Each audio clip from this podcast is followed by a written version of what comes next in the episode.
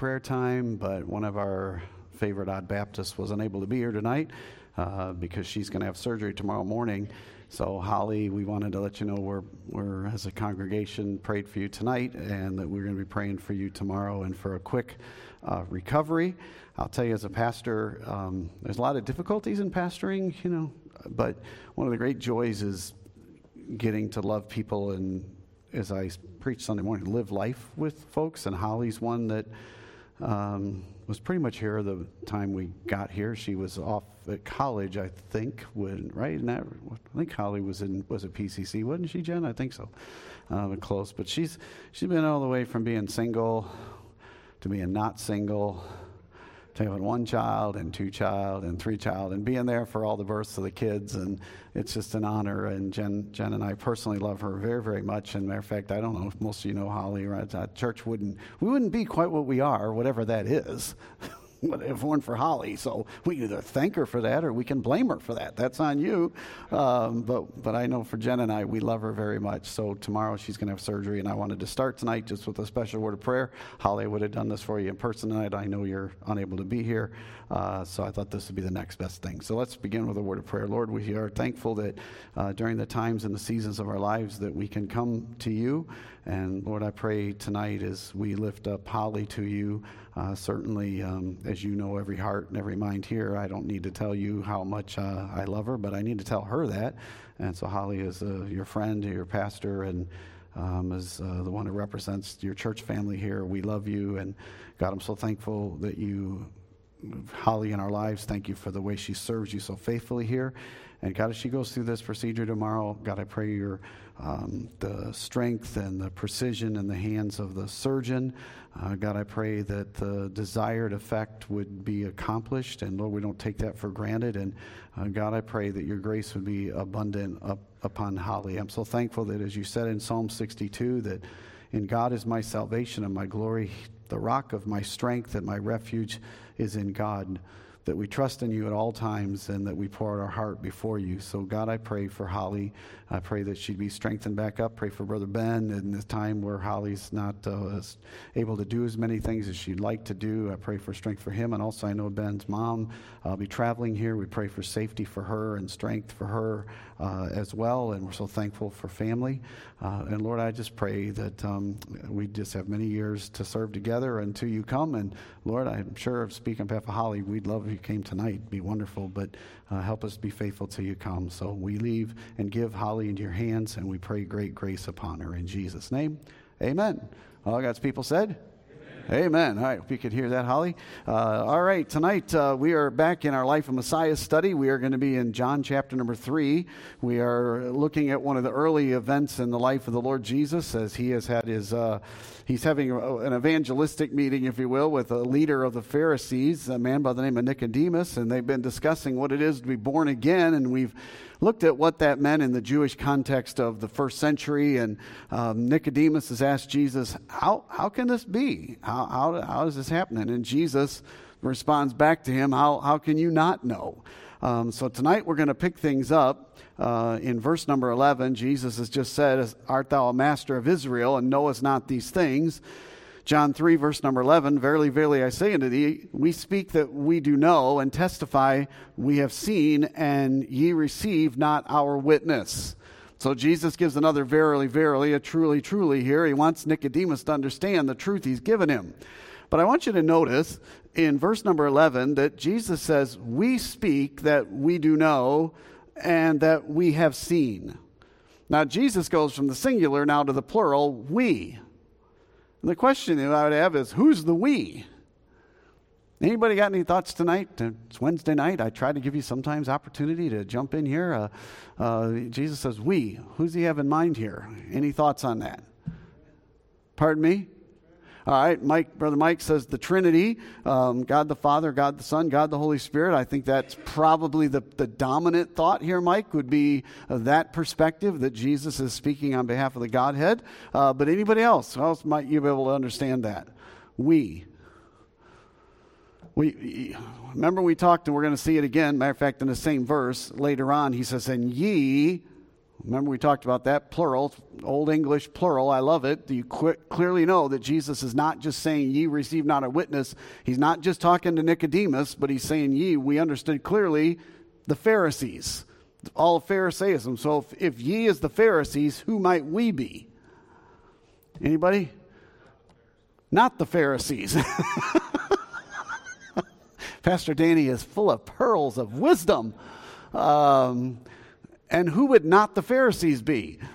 The disciples. Thank you, Joe.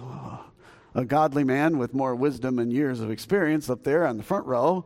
Um, some people think as he's talking, you know, in contrast to the Pharisees, that we, Jesus and his disciples, we are saying these things as opposed to what ye are saying.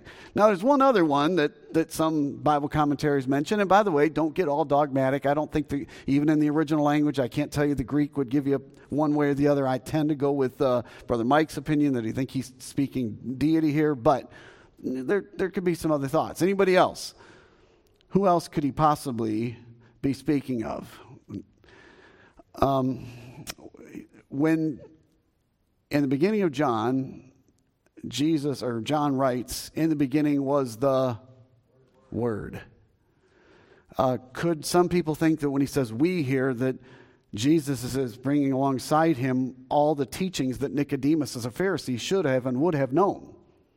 All the voices of Isaiah, and Nahum and Micah and all the, the prophets that we say these things. These are the things that you should not, you should have known to be able to understand why Jesus is here and what he's here to do. And Jesus understand how do you not know these things? And he says, yet you don't receive our witness, or ye receive not our witness.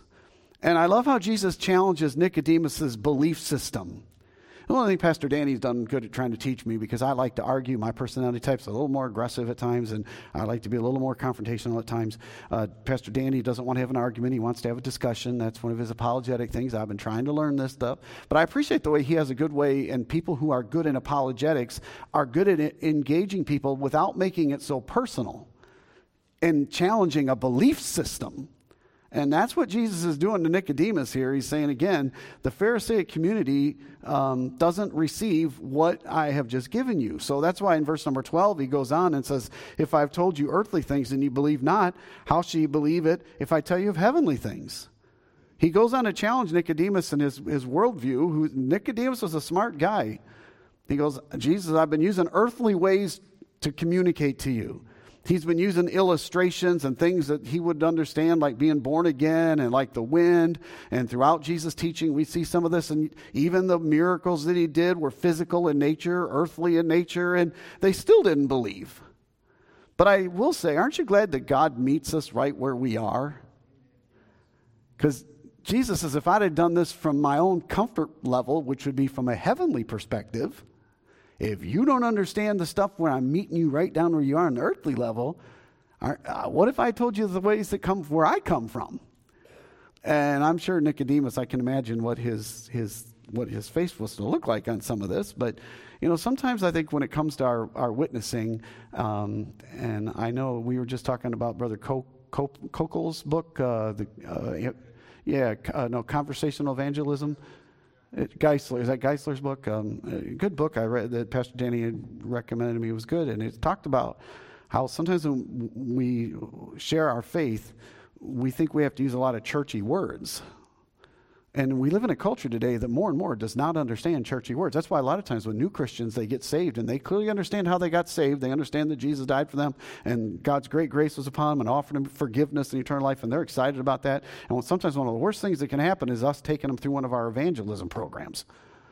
You know, just go out there and tell them what, what God did for you. You know, now try not to use any profanity or anything. Try not to do that. you know, you're laughing, but I've been with some new Christians. But you know what? In some ways, I don't know, they're just telling people what God did for them.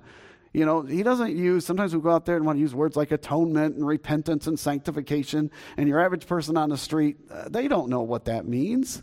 I'll say, well, what are you, what, are you talking about? You know, keep it simple. And Jesus says, I did my very best to keep it simple by using earthly things. He goes on in verse 13 and says, and no man hath ascended up to heaven, but he that came down from heaven, even the Son of Man which is in heaven.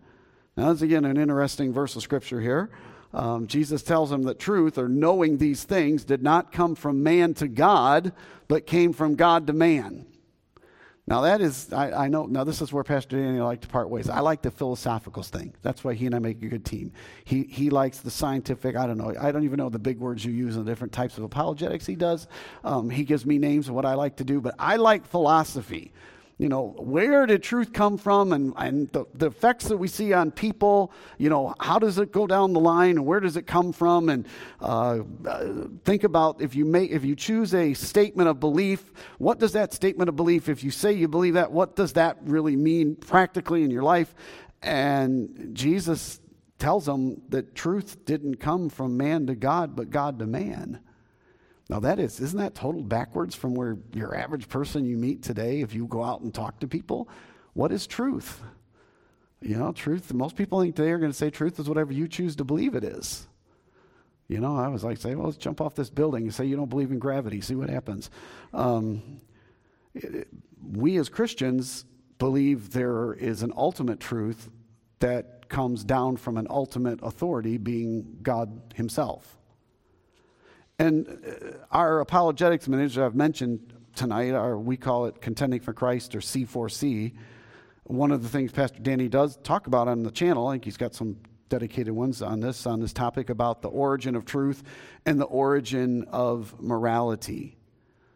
You know, there's some folks I, that I have personally discussed it with that just says, well, every, every culture just figures out what truth is. So inside that culture, that's where truth is, you know. And I remember Ravi Zacharias said, uh, wasn't him that said, uh, you know, some in some cultures they they they they they like men, in other cultures they eat them, you know. Which culture do you want to be in, you know? And he's pointing out the absurdity that in some cultures, headhunting is a fine thing. It's part of the lifestyle. Does that make it right? And somebody, I would think there's a great gulf there. And as Christians, and Jesus is reminding him that truth comes from above. And ultimately, the message of Christ is a heavenly message, isn't it? And you talk about coming down. You know, that's we as Christians, Christmas is a special thing to us that we recognize that God humbled himself, as Philippians 2 says, and took upon himself flesh, dwelt in the likeness of men. Ugh. That's, a, that's stepping down. I don't know if it were me, if I were going to make that step, I'd say, well, I'm going to enter, make sure I enter in a palace and a rich family, a well to do. No, instead, he chose a path of humility and was born of a virgin in a barn. But the message was divine. Notice in this verse, if you disagree or don't want, if you want to see this interpretation clearly, notice in the end he says, even the Son of Man. That is not some arbitrary term. It's a term Daniel used and Ezekiel used, and the Pharisees knew that as a, as a messianic title. And so Jesus claiming this title, which throughout the Gospels you see Jesus use this title for himself, the Son of Man. And then he makes the bold statement, which is in heaven. Present tense, if you go to the Greek there.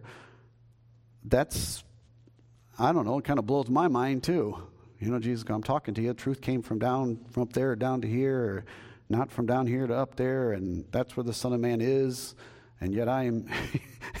I think Nick go, what? What? How can you? How you, you say you're the Son of Man? You know, and obviously later on, Jesus, if you read the Gospel of John, Jesus makes that that famous statement that, that the Father, He is in the Father and the Father is in Him at the same time.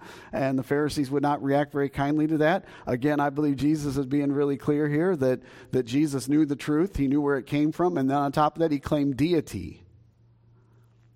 And I love as we go on from here that after he's kind of challenged Nicodemus and said, Listen, I've given you all this evidence and you still don't believe. I've given you earthly things and you still haven't believed. That when you get to verse, verse 14, that Jesus gives him another illustration of an earthly, an earthly illustration of a heavenly truth. Aren't you glad for the grace of God?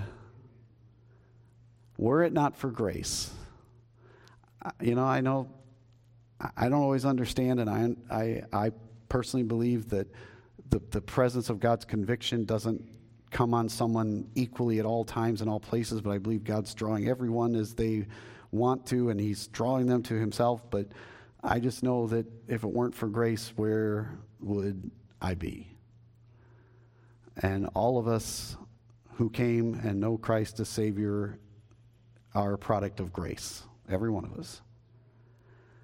So he goes on and demonstrates grace by saying, Okay, Nic- Nicodemus, I've given you all, you know all this information. You've already seen me do some of these miracles. You saw what happened in the, in the temples and the actions that I took. Now you're, you understand born again. I've showed you that it's not a physical thing, it's a spiritual thing. But let me give you one more illustration from something that you ought to know uh, to, to demonstrate what's going on here. In verse 14, he says, And as Moses lifted up the serpent in the wilderness, even so must the Son of Man be lifted up so Jesus goes back to an Old Testament story. If you want to know where that's at, it's in Numbers chapter 21. Nicodemus would have known it well. Remember in that story, the people complained about how they felt God was treating them poorly. Well, I could just go off on Numbers 21. If you read the story, you'll find out that they, they, they said this light bread, they were disrespecting the manna. You know, I, I said, boy, isn't it, isn't it just like us? You know, we get saved and God gives us eternal life, forgiveness of our sins, and somehow we as Christians, and heaven help, I pray you're not one of those Christians that has a habitual lifestyle of being a complainer, a negative minded person. That is not how God wants us to, to live, and um, I believe it'll bring God's judgment in your life, personally, as a believer. Um, but he, he, knew the story that the, the, people of God, of Israel, complained against what God's provision was. And so um, it came to a point where God somehow sent judgment, and he sent venomous snakes among them and biting the people, and many of the people died. And then they repented and had a change of mind about how things were going, and then they asked for relief. Now, it's interesting to me, I don't know if you ever thought of this in that story, that God doesn't say, okay, let me take the snakes away. That's, that's not the solution, is it? You know, in our life, sin and the poison of sin, it's all around us, isn't it? Matter of fact, it's coursing within our veins, the sin and death. And so instead, God gives a solution to the venom, a solution to the poison. God tells Moses to put a bronze, make a bronze, uh, which, if you know your Bible, it's a metal of judgment, um, to, serpent on a pole and lift it up. And anyone who wanted to live just needed to look upon it. It's simple faith. Do what God said and live. It was grace to provide it and faith to empower it. Now, many say, even when Jesus says, So shall the Son of Man, again, a, a term of deity, so shall the Messiah be lifted up. It is said, I've read by many guys who are smarter than me that believe that the term lifted up and when, the way Jesus would have said this and did say it would have, would have uh, been seen clearly uh, tied to crucifixion, that the Son of Man would be lifted up. And that's why we go on, that connection is there as we move on to verse 15 that whosoever believeth in him should not perish, but have eternal life. Now, Jesus makes a very fluid transfer from this physical story about Moses in the Old Testament, the people being bitten, to a spiritual, uh, eternal story. There's this continuous of thought, that, in, in the first word there. That anyone, I, I don't know how much clearer God could make it, that whosoever believeth in him there's the requirement, which is faith, belief, and the object of our faith that is required, which is on Him, on the Son of Man, on the Messiah. And just like the brazen serpent should not perish. If you were bit by the snake and you looked and lived, you were not going to die. But Jesus here then takes it to the spiritual, eternal application, says, but have eternal life. Just like in the Old Testament story, all somebody had to do was look and live. One of my favorite hymns. I don't know, Joe. We do sing it here every now and then, don't we? We do sing "Look and Live," don't we? Maybe we should sing it Sunday. Um, look and live, oh brother, look and live. Look to Jesus now and live. Tis recorded in His Word. Hallelujah! It is only that you look and live. Some of you know that song. Am I, am I alone in here, or does anybody else know? You you know it, don't you, Joe? Mike and Julie, you probably know that. No, you don't know that song, you bells? Am I alone in this? Some of you know song? Okay. All right. I'm glad I'm not alone. See, there'll be about 10 of us that'll sing it if you put it on there. But uh, it, as a hymn goes, it's one of the most theologically sound hymns in the hymn book. It, it, it, it's full of truth. Look and live. Matter of fact, in our hymn book, if you have it there, it's on page, because uh, I looked it up, 352 in your hymn book, if you have one of those Majesty Music ones. Um, but Jesus is answering, and don't forget the overriding context of this whole conversation that we found in the first three verses is when Jesus tells him, You have to be born again, which led to this whole conversation. And Jesus is answering this question and Jesus does, tells him, You're not just going to receive temporal life, but eternal life. He's using that Old Testament picture, Old Testament story, as a lesser picture, a lesser truth of a greater truth. In the Old Testament story, it was about saving temporal lives of the Israelites. Jesus says, I am here, the Messiah is here, to be lifted up on a pole and die to offer eternal life to the whole world. Do you see it? It's an amazing the way he expounds this. This is why, as we move into, you know, what I would call, you know, the all the scriptures is holy ground. But boy, if there's a holy, holy of holies in the scriptures, eh, is you know, if you want an epicenter or the focal point section or sentences in all the Bible, you look hard to argue it's not John three sixteen. And I hope tonight, and if you've been watching this, that as we've laid this groundwork of this conversation that happened all at one time, we've taken several weeks, but happened on one occasion, that Jesus is bringing this to a point, to a focal point, and here it is. The reason for the whole Bible, the plan of God from the uh, before the time began, Jesus says, "For God so loved the world that He gave His only begotten Son, that whosoever believeth in him should not perish, but have everlasting life. In light of the, all this information about the new birth and where truth comes from, and, and using Moses as he lifted up the serpent in the wilderness so the people had to look and live, Jesus says, just like that, Nicodemus. But he said, I want you to understand that this motivation, unlike Moses in the wilderness, where God was was, you know, had, had his purposes just for temporal healing. Here, out of love for the whole world, he sent his only son. And again, he gives the only requirements to receive eternal life very clear that whosoever believeth in him, the Son of God, the Son of Man, the Messiah. Pretty simple, isn't it? Pretty simple. And yet, on the other side of the coin, there's not enough words in the English language or in any language to explain the depth and width of the gift of eternal life.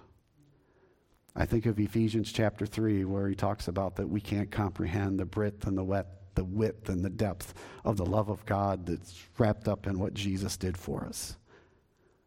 It's amazing. On one hand, it's so simple that a child can understand. And yet, those of us who have known the Lord and we try to look and try our best to comprehend what's going on here, there, there's never an end to the depth of what God did for all of humanity and then personally did for me. Now, I'm going to be a little controversial here. It really isn't, but unfortunately, probably what I'm going to about to say is controversial. But oh well. You guys know I kind of like that a little bit. I wrote in my notes, I reject any theology that says we must add any other element to what is given here. Let me say that again. I reject any theology that says we must add any other element to what is given here. The whole story of Jesus dealing with Nicodemus is to explain the new birth. It's the whole point of the conversation, and it culminates right here. If more was needed to get to heaven than what is given here in John 3:16, then Jesus would have said so. That's the whole point he's having the conversation. It's not some theologic, theological treatise on some portion of how it happens, but it's how it happens. And if Jesus should have given more to make it happen to Nicodemus, it means that Jesus gave an incomplete gospel presentation. You can tell him that. I'm not telling him that. I think he did a pretty good job. John 3:16 has been all around the world to this very day. There's no mention of baptism, no mem- uh, church membership or good works. Oh, I'm going to go and step on a thing. You do not see the word repent here at all. I know I'm getting a bunch of people mad. Ooh. Here, I'll make you madder. Do you know the word repentance is not used one time in the entirety of the Gospel of John? Not once. Zippo. Now, there's unfortunately, if I can just take a break there, there's a, there's, a, there's a lot of theological discussion today and argumentation about what the word repentance means. I personally believe people have taken and running with it a lot farther than it should. I happen to be one of these guys. You look at it in the Greek, it's metanoia. It's a Greek word, it's a compound word. It means with the mind. I'm one of these guys that believes that repentance in its basic meaning is to change the mind. Jesus says all you need to do here is simple faith and belief. Now, in Nicodemus, where he was living his life in Pharisaism, that was teaching, you're Jewish, you're good. You automatically get into heaven. And Jesus says, no, no, you ain't getting into heaven with just that theology. So he was challenging Nicodemus to change his mind and thereby to repent from the wrong thinking. And I would say today, as somebody, that's what I believe someone has to do repentance and salvation only insofar as you have to change your mind about anything you think is keeping you from or, or why you can't go to heaven. You better change your mind about that and realize that Jesus alone, the Messiah alone, and faith alone in him is the only way.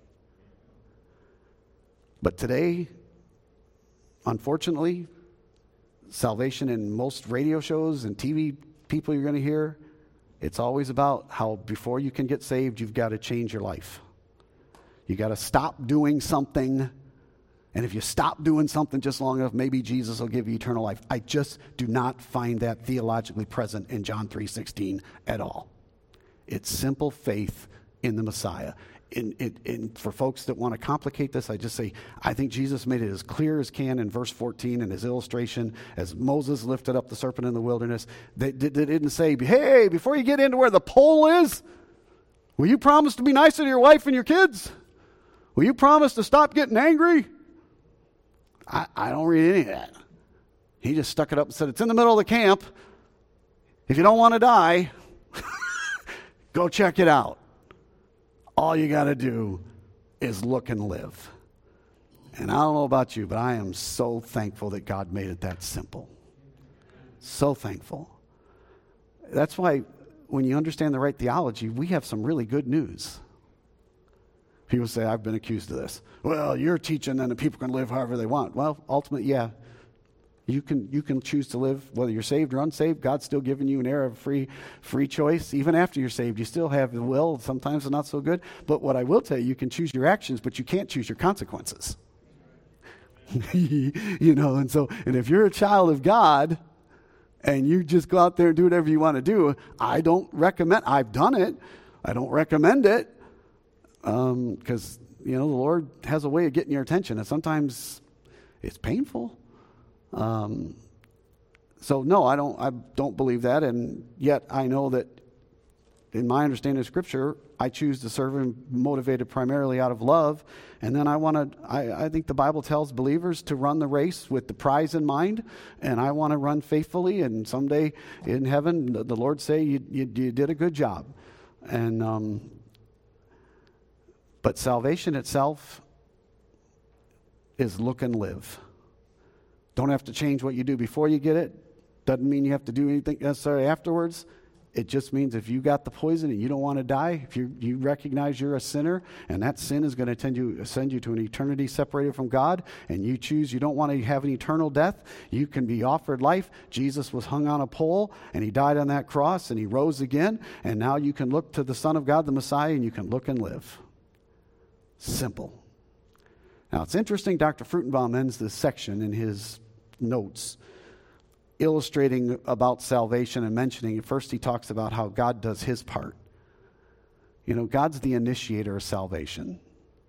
Sometimes my Calvinist friends, they, they, they come at me and say, well, you don't believe that God has to, you know, we believe that God draws the elect and, you know, you people believe that anybody can just decide. No, we, I don't, none of us I know, nobody I studied under, I don't just believe that if it weren't for God, salvation's of God. The Bible's clear that He's the one that, if it weren't for God, we'd just keep doing our own thing our own way, but God. And His love is so strong that He desires that all men, and so I believe He's got a, a, a draw to everyone. As Jesus said, if I be lifted up, same terminology, I'll draw all men to myself. That, that there's this there's this love and draw of God all around the world. And, you know, I know Jim's your brother Jim. We have a, one of our missionaries here tonight, served a lot of years in Romania. God's drawing people in Romania, isn't he? They speak Romanian. They have a whole different culture, but guess what? They still understand, know they're sinners. They know they've done wrong. They know that they're going to stand in judgment to somebody someday. And then someone like Jim comes along and tells them what Jesus did for them. And you know what? Whether it's in Romania or Prattville, Alabama, same message. And people want it and people need it. We just got to give it. And God does the first part. And then Dr. Fruchtenbaum mentions, then man must do his part. God comes up with a plan, initiates the plan, does the plan, and then he offers it. And you and I have to do our part, which is receive it by simple faith. In other words, it's not enough just to say, well, as Moses say, hey, there's a serpent that we put a pole. Hey, don't worry about it. It's there. It'll work. You don't need to go there. It's there. It's done. No. if the people wanted the healing, they had to go receive it. If you want eternal life, God is offering it to anybody whosoever will as the Bible calls it, a free gift. You just by faith have to receive the gift. Just look and live. Now, Dr. Fruchtenbaum ends this with an interesting thing that I found um, where he, he ends this section of his study in his unabridged studies. And he talks about how in Jewish history that the, the truth of what was being Jesus was being taught here, how they viewed Numbers 21 in the story of the Moses putting the serpent on the pole and being healed is, is recorded in a lot of places, and in one in particular, in the Targums. Does anybody know what a Targum is? The Jewish Targums? You know, that's, that's not the Talmud, but that's different. What's that, Matt? Pastor Danny does? He knows all the Targums. Um, the Targums are Jewish Aramaic translations of the books of the Hebrew Bible. Um, it's a genre that combines literal renderings of the biblical text with like paraphrases and additional material. Sometimes it's just a few words. It's almost like maybe you today have a, a study Bible combined with today when you get a Bible, you can have real, a real Bible that's a literal translation, or you can have what I would call a nice story Bible like the, the Living Bible, eh, which is a paraphrase deal. They're, they're separate and distinct. And it's kind of like. Uh, mild commentary mixed with a paraphrase of the, of the Old Testament scriptures. Most of the, the, the, Targums were written from early in the first century all the way through the seventh century, so these would have been common even in Jesus' day. And I half wonder some of the things Jesus said. He has these Targums in mind. And the Pentateuch, in other words, the first five books, have three uh, Targums of complete of the first five books of the Bible. And uh, the one that, I'm, that Dr. Fruchtenbaum uh, references is the Pseudo Jonathan Targum, if those of you who are really into that kind of stuff uh, will understand. And I just thought it was interesting. Remember how I told you about John 1 1 in the beginning was the Word? Um, the, the Hebrew word for word is memra. All right, keep that in mind. I'm going to read you to close tonight. I'm going to read to you out of a Targum from uh, Pseudo Jonathan and show you how, even throughout Jewish history, the insight of understanding what was required was really there all along. It says this it says, The snakes would bite the people who grumbled against their food. So the Lord's memra, the Lord's word, isn't that amazing? The Lord's word let loose against the people the venomous serpents, and they bit the people, and great numbers of, from Israel died. Then the people came to Moses and said, We have sinned, and we have complained and talked against the glory of the Lord Shekinah, and, and quarreled with you. Pray before the Lord that he remove the serpent's plague from us. So Moses prayed on behalf of the people. Then the Lord said to Moses, Make for yourself a venomous bronze serpent, and put it in a place aloft. Then it shall be that all whom the serpent bites, when they look at it, shall live if his heart pays attention to the name of the Memra of the Lord. Ooh, isn't that good? So Moses made a bronze serpent and placed it in a place aloft. And it was whenever the serpent bit a man and he was looking at the bronze serpent and his heart was paying attention to the, mem- to the name of the Memra of the Lord, then he lived. That's, that's rabbinic writings. It's like Jesus looking at Nicodemus saying, It's right there, Nicodemus. Why don't you see it? That all you have to do is look on the memra, the Word, the living Word, the Messiah, and live. I pray if you're here tonight, watching online, you don't know you're on your way to heaven. My dear friend, Jesus paid it all. He simply says, Would you believe on me for everlasting life, realizing that your sin has separated you and that he freely offers you the free gift of eternal life? Would you receive it tonight? Well, that's John 3.16 in context. Um, I hope that it gives you some more of an appreciation. We're going to pick things up on that uh, next week, moving on uh, through the passage as we finish this conversation between uh, Jesus and Nicodemus. All right? All right. Well, let's pray. Lord, thank you so much for the teaching of your word tonight. Lord, I'm so thankful for the simple plan of salvation. I am so thankful that you, you made it so simple that a child can understand it. For as you know, um, I, I turn to you as a child. And uh, Lord, I'm so thankful. Um, for the privilege of serving you and for knowing that heaven is my home. God, I pray for each individual person here tonight. May we who are your children be reminded of our responsibility to share the good news and uh, lift your name up on high and introduce you to folks around to a world that really is in desperate need of a relationship with you. So bless this time as we go our separate ways in Jesus' name. Amen. Amen. All right. Uh, any announcements, uh, Jen or Pastor Danny, that I need?